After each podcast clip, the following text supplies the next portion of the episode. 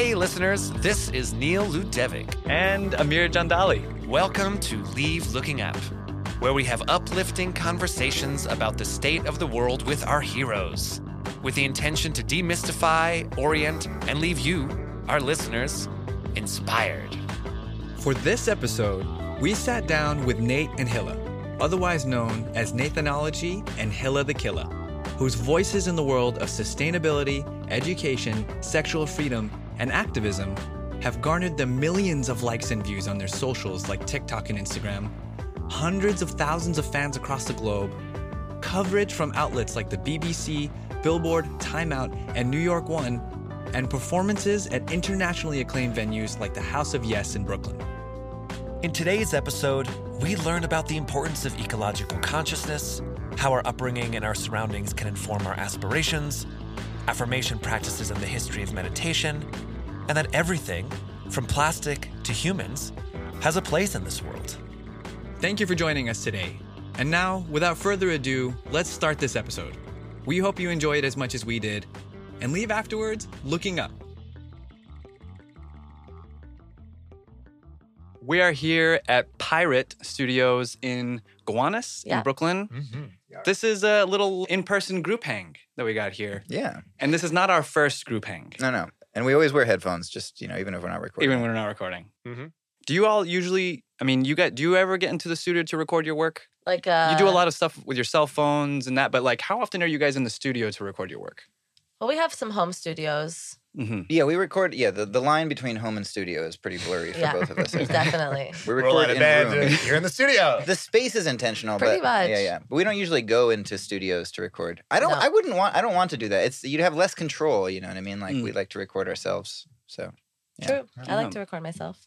We're we're setting ourselves up here because our guests record themselves often. And they record themselves, they record each other, and signal boost positive messages about the earth in various wonderful dynamic ways. We first came into contact years ago when Neil and I were co producing an event called the Marketplace of the Future during Climate Week. And I had just learned about you guys because of your Plastic Man I am Plastic Man. Shape it like the hand out of the clay. Except that after having shaped it, that hand throws that shit away. But it can't throw that shit away though, because the thing that it made is immortal. And it will Yeah, so I Am. Plastic Man was our first ecological song that we did together since we incorporated and became a band, a duo. And we had Akil Apollo Davis. He was our featured artist on the track. And we kind of all, the three of us were sitting around like thinking like, what is a song that we could all collaborate on? And plastic was one of the first things that we thought would be a cool topic to tackle mm. because people need to know about plastic and its impact on our planet. Mm. Mm. yeah, that really was where it broke in because uh, Mhm. you had been sort of interested in and beginning to practice zero waste. I think around that time, and Yeah. we were we'd known each other for a little bit, but we were still like early on in our It's like our in first year of knowing each other. Yeah, exactly. Early on in our collaboration, and yeah, got together and was like, "What do you want to make a song about?" And the interests just aligned. Yeah. But the theme of the piece is that you know we can't think of plastic as a villain. Ultimately, we have to sort of you know Yeah. think of it as something that wants to be someplace else, or maybe doesn't want to be created in the first place. You know what I mean? Like Yeah. Frankenstein, a tragic figure. You know. yeah. What a reframe. What a reframe right there. Yeah. it's such a powerful substance. You should have a reframe button for your pocket, like reframe, re- re- re- reframe. Just walking around everywhere in the middle of a conversation or like ordering lunch. Like, no, reframe. Yeah. Oh, that burger just turned into a salad. What? Reframe. Mhm. Well, I was gonna say let's let's start even way back. Like that's giving a little bit of a context for listeners, like who you are Yeah. and how did you get to Gowanus? no. All right. But so yeah, start. um, What's what's what's the picture? Like I, I know we know Nate and Hila. You know the adults, the humans, individuals, band, collective, passionate, smart folks. But how did you guys get individually here? Um, well, okay, guys. For me, I was I was born here in New York City, and I grew up in Soho, which is in Lower Manhattan. And I like to tell people often that there was not a tree on my block, not a single tree, and not a lot of green spaces around either. My parents weren't really like nature people. They didn't take me out to the Catskills or even to Central Park or anywhere. We didn't have houseplants. So like for me growing up, it was just, you know, being in the city and just trying to survive the concrete jungle out here. When Hila says she wraps as planet Earth, it's not a figure of speech. She means it literally. Hila created and wears a costume of a planet Earth that she made with one of her friends, Joyful Jam, also known as Love Living Art. It's an enormous round blue globe made from an inflatable PVC balloon with green patches representing the different continents. Hila's head barely sticks out, but her arms and legs poke through. It's pretty incredible.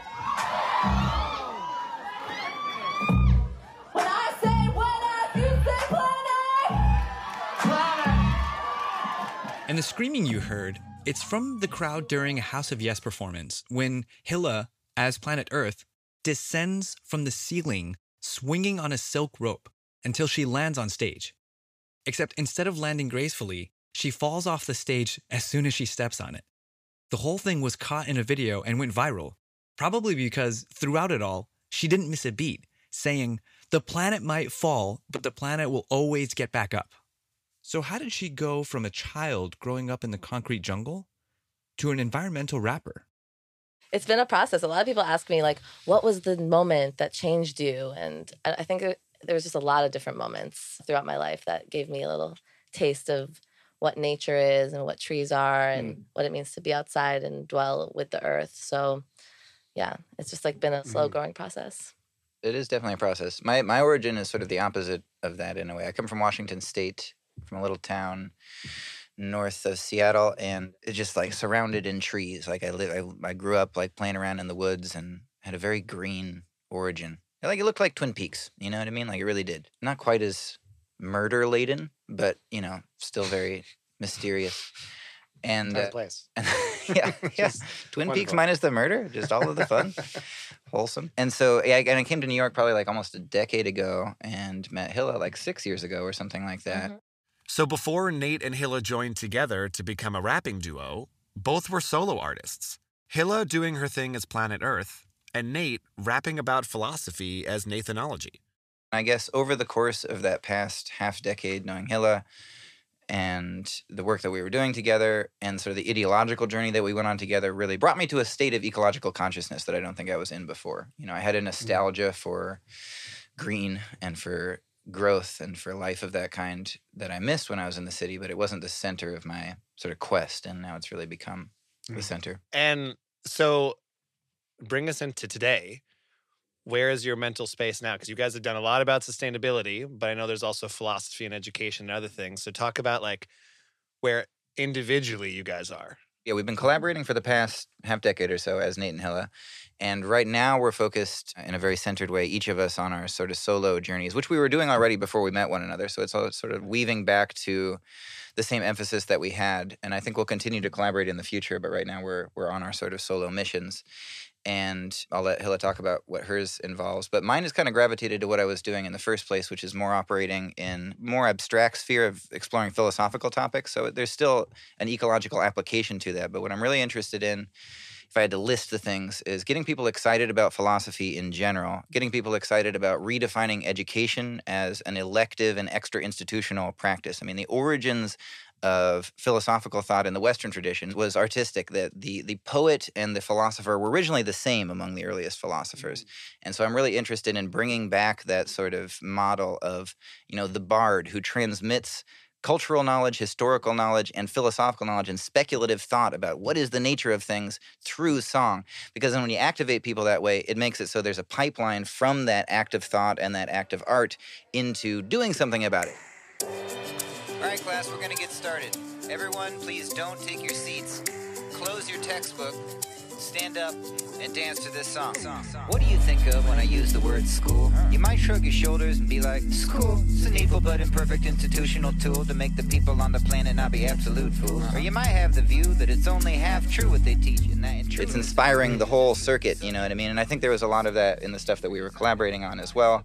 And now I've sort of like, you know, really zeroed in on that for my current work. well, I- I'm hearing this through line, and my hand was kind of gesturing of what my words were about to ask. Was was that a through line you've been sensing this whole time, like connecting? Yeah, I've long been fascinated with that because I'm also an academic, or at least by training, and I was a classicist and am a classicist. So I studied ancient Greco-Roman culture, and specifically Greek philosophy was my uh, main area of interest. And so I've just always been Mm. interested in this, like the oral tradition, the function of poetry as the main way of transmitting cultural information. That's the original source. And now it's bifurcated. We got the arts over here, we've got activism in its own little corner, and sometimes it uses art. And then we've got the educational sphere, the academic sphere, just you know, all by its lonesome. And they're not connected. They're supposed to be a circuit, or really they're supposed to be all just one breath, you know. Mhm. When I say supposed to, I mean originally were. And I think that's a unity I'm interested in reintegrating.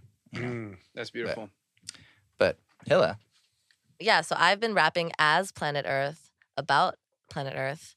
And what I've been kind of focusing on is just getting the educational part of earth science, how food grows, different applications for solutions, permaculture, how to build soil, compost, how to purify water, just kind of thinking about all the different ways to green our world and to create abundance for people and you know think rethink our life. I'm like constantly imagining how to green the city what would the city have looked like if we didn't cover it in concrete and how do we sort of imagine restoring that so that's really the focus of my work now and it's all through really fun songs and verses ABCs of mushrooms.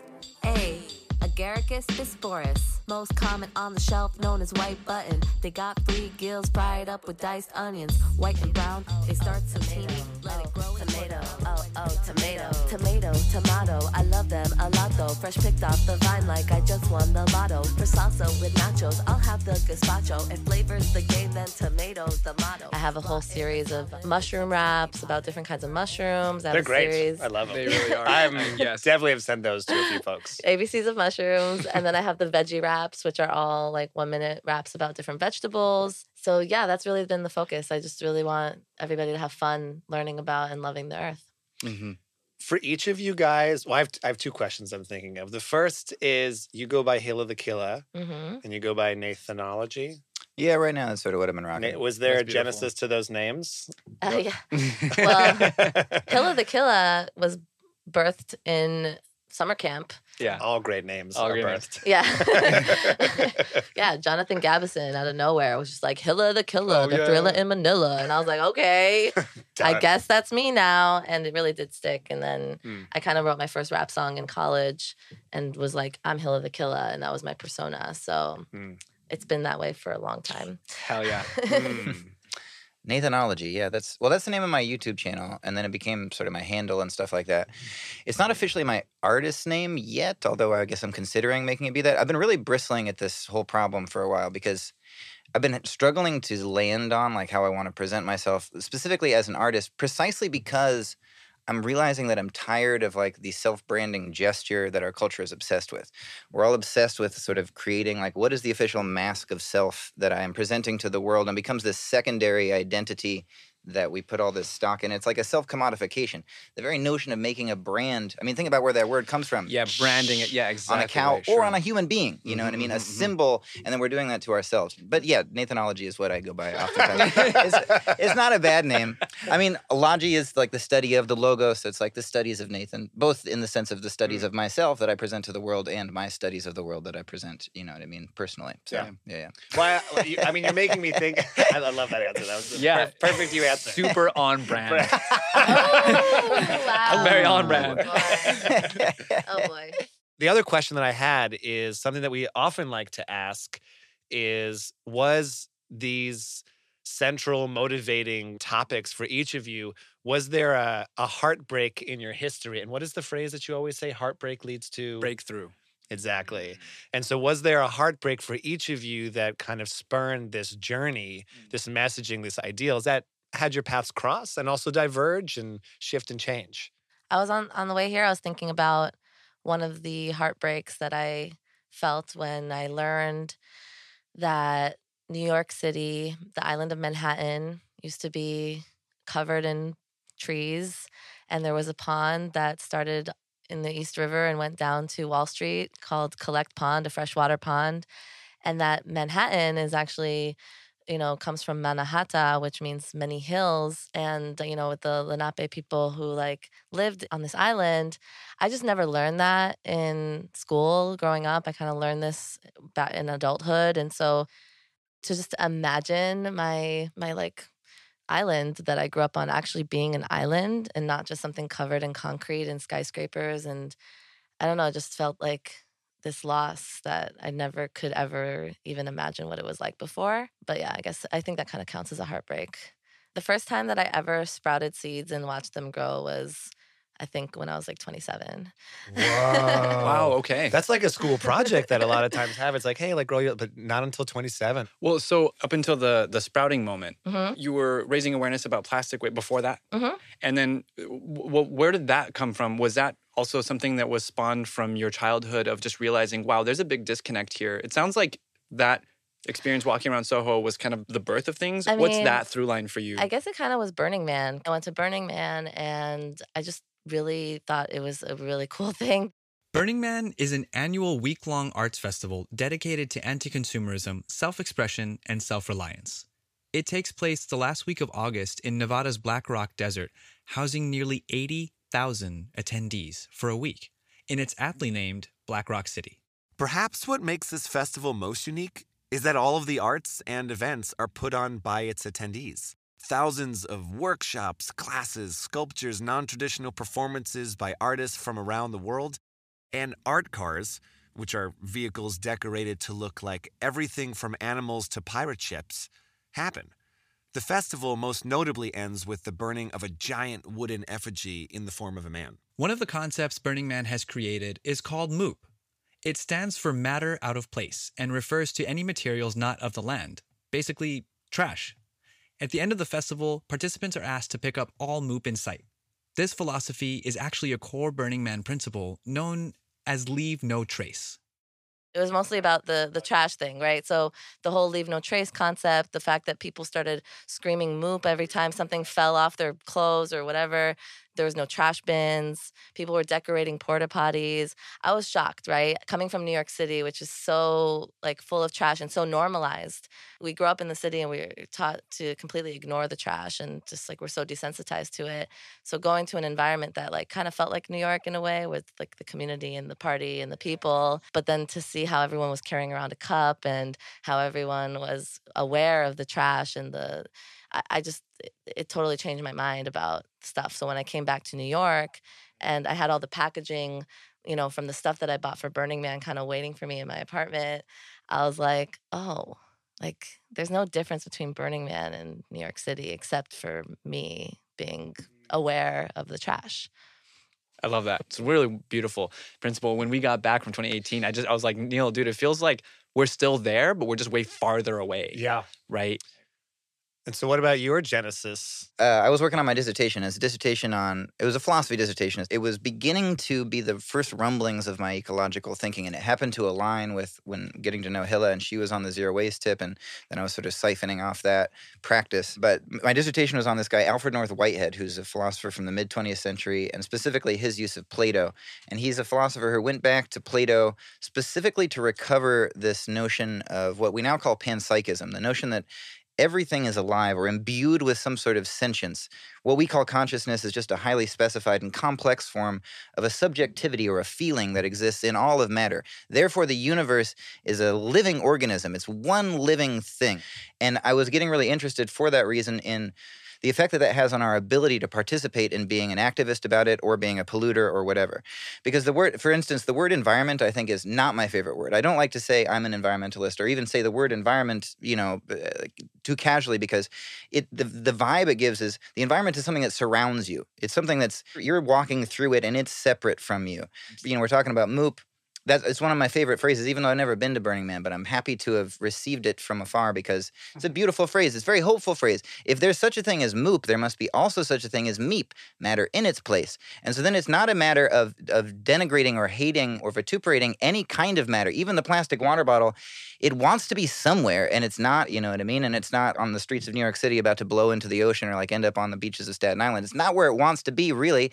We have to go deeper and start to think of matter, even ourselves, as constructed from material relations, and, and the outside world is constructed from material relations. And then if we begin to think of all of that stuff as literally having a subjectivity in it, there's a breathing livingness, even to quote unquote inorganic matter, it just makes the whole thing way more approachable, I think, to try and be involved in it. Because, first of all, you can't not be involved in it. And then it's a choice of how you want to be involved, rather than it being this choice of I have a hobby, which is being an environmentalist. I was thinking as you're saying, by virtue of it existing, which is essentially what you were saying, that it has a place in, in the same way that you're right where you're supposed to be. And I, th- I think that is a very cool way to start looking things that if it exists, it has a purpose, it has a reason, if not to illustrate that some things have a purpose and some things don't have a purpose, which is a purpose in itself. It's it's a very cool way because it's often a problem when you're starting to create those environments, those spaces that are without human interaction, kind of removing us. And I I love it.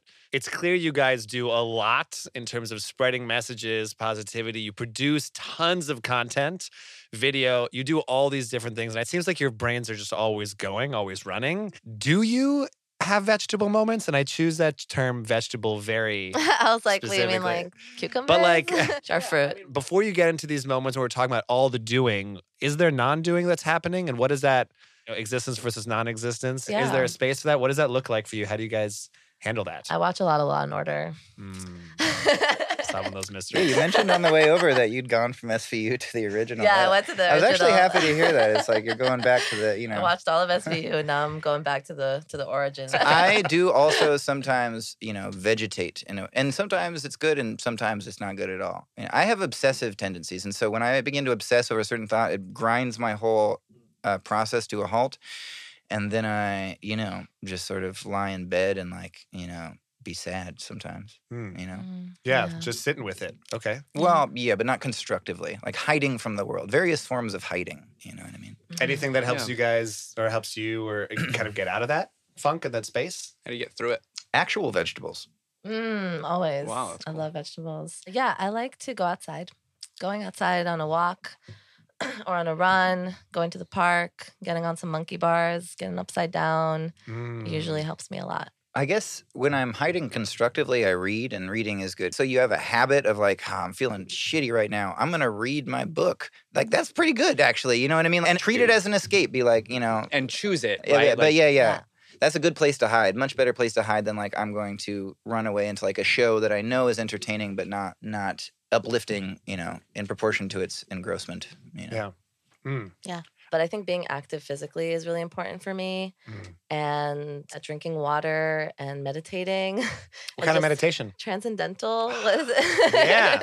I mean, anything can be a meditation, really. You know, it's just about clearing your mind and letting yourself be, trusting the universe that you're safe. If I'm struggling, I'm like, okay, well, I'm safe right now. I'm okay. So I can just be okay. Yeah. But it's hard when you're in the mental loop of feeling panicked or anxious. Like I have a lot of anxiety sometimes, and just getting to that place of being like, oh, I should meditate or I should relax or I'm okay is really Yeah. difficult sometimes. So that advice is if you can bring yourself to that mental state to relax, then cool. But obviously, that's the that's the challenge in the first place. One of my favorite books, I had to read it during college. is called Peace Is Every Step. The intro is by the Dalai Lama, and he talks about ways that you can almost trick yourself mm-hmm. into feeling better. And, and he tells you to take any ordinary object that you have. It could be a napkin, it could be a leaf, it could be a piece of paper, whatever it might be, and think of your happiest memory. Something that you would positively glow just thinking about it and attach that memory to that object, to that piece of paper, so that whenever you look at that piece of paper, Hmm. that's how you think, that's how you feel, and hang that. So it's the first thing you see in the morning. Cool. So you wake up and it's like right in front of your bed, and that's how you can start your day. It's these little things that help guide you, especially for those that sometimes be so entrenched in it that you kind of forget how to get there. You need a little trail of breadcrumbs. Yeah. Yeah. That's a beautiful idea. I Like love a- that. A I was magical like, jewel that Mr. like Lama, contains you've the got- light you're of onto like you know what you care about. Oh, and affirmations I think are Mm. really, really helpful. Like over time, it's like you're training your brain to Yeah. access those kinds of thoughts faster. So when you're feeling down or doubtful or insecure, it's like, oh wait, no, I actually know what to think about myself because I Mhm. have all these affirmations. Even if it feels fake in the beginning, if you do that over and over and over again every day, you're just training your brain to have those thoughts. Yeah. Hila got me doing an affirmation journal a while ago, and I've continued to do Mm-hmm. it. And it's kind of evolved. It evolved in a fruitful way. One, it became a part of my sort of ritual and meditation practice, and then I would write in this journal. And it began like something very personal, but it has morphed specifically in reference to, again, like sort of drawing on stuff from the ancient world. In in the Hellenistic period, there's this these thing called hupomnemata. They're like notebooks essentially. It was very common. It's early notebook practice because literacy was still in its infancy. So, but some people were literate and they were trained to write, but they weren't trained to make a distinction between the rhetorical difference of writing for others versus writing for themselves. So they wrote to themselves, but with the precision as though they were writing to somebody else, which makes it so you're really. Calling yourself to write for the whole world. The most famous record of these is Marcus Aurelius's Meditations, which is this beloved book that people still read. This Roman emperor who was also a Stoic, he didn't call them Meditations, though he just called it to himself. They're literally notes to himself. So we have the records of this person who is writing in these beautiful, complete thoughts, but they were for him. But he was writing as though it was legible by the entire world. That's so interesting because my affirmation practice started as an Instagram story practice. Which is a So, and that's that's yeah. yeah, that's a Mm, connected point to this that I've thought about a lot. yeah, Is I like would just yeah. that in what ways social media, for all its foibles and all its egoism, nonetheless does open a space in which we can actually be public about our notes to self Right. in a way that's actually very anciently precedented and very beneficial. And it really strikes to the heart of what it is to address yourself.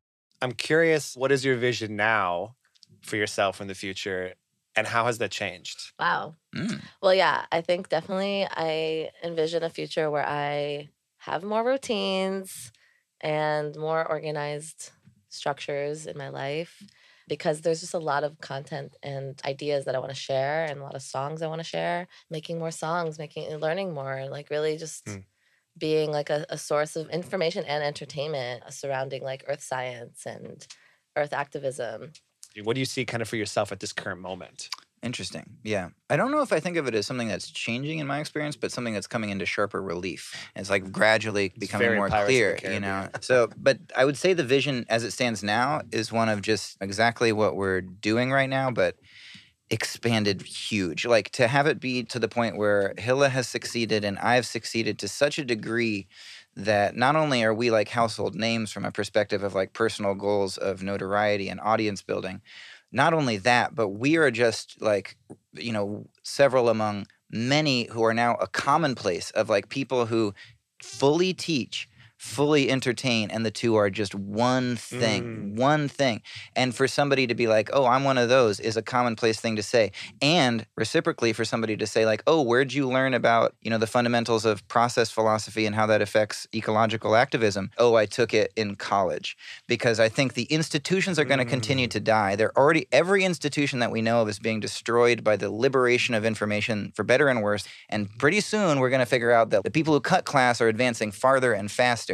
And so I want to get to a point where it's like we have not only gotten to the point where we have a large audience for our own sakes, for our own ideas and the sake of their transmission, but we have helped carve out a space along with others where it's like this is how we do it now. And in doing that, we've like really oh, returned to something. Yeah, That's I beautiful, man. I'm also curious, what are the, some of the tools that you find most useful, the places that you get infor- information and inspiration?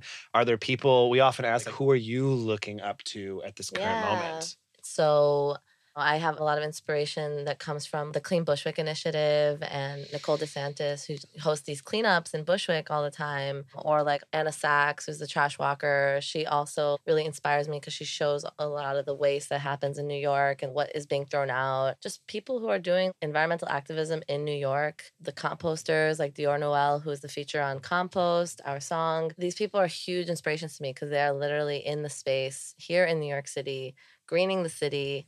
I feel like my mission is to uplift them and create the soundtrack Cool. for their work. That's a good list. I mean, like Mm. we have benefited a lot from collaborating by a guy named Baba Brinkman, who is yeah. that a science rapper educated. He kind of has pioneered the synthesis that we're doing, and we, you know, have gotten to know him and started working with him. And like he continues to be an inspiration and a help. hmm This is just on my mind because I, I actually I don't know if you know her, but this Mariah Parker, or she goes by Lingua Franca.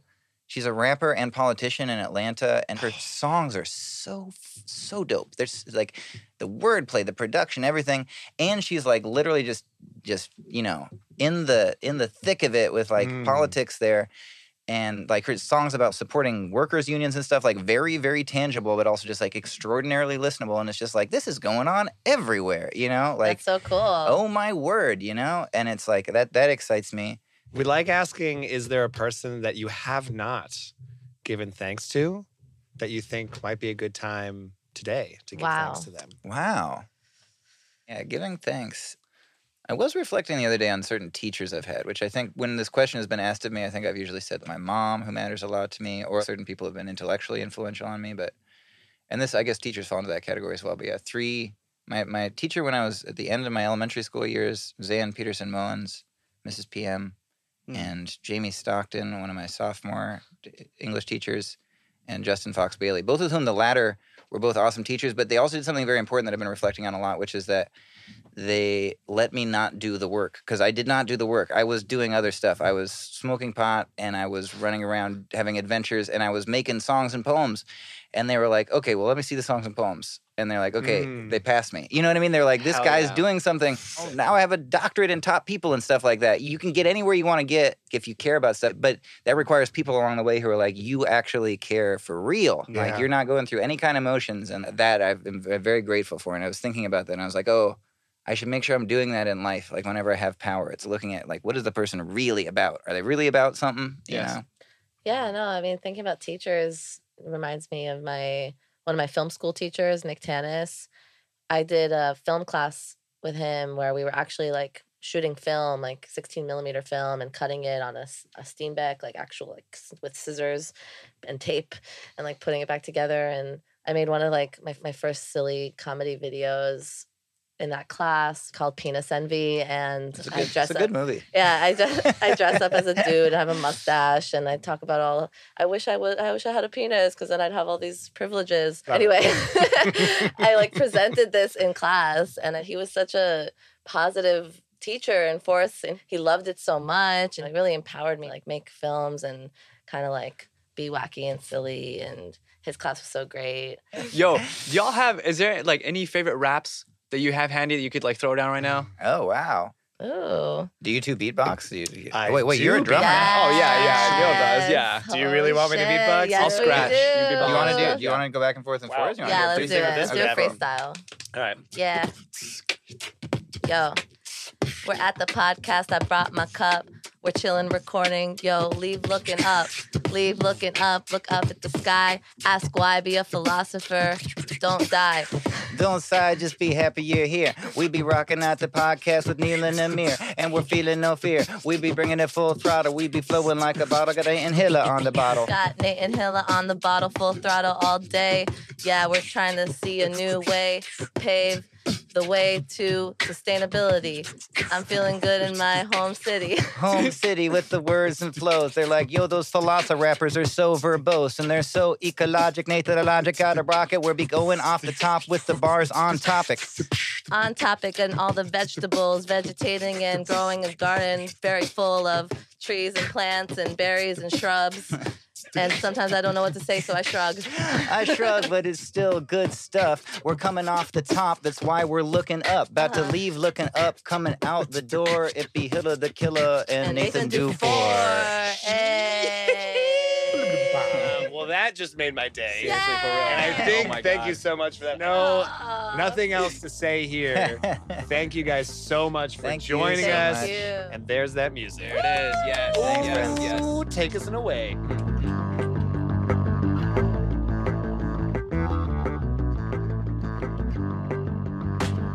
Follow Nate and Hila on all social channels at Hila the Killa and Nathanology underscore.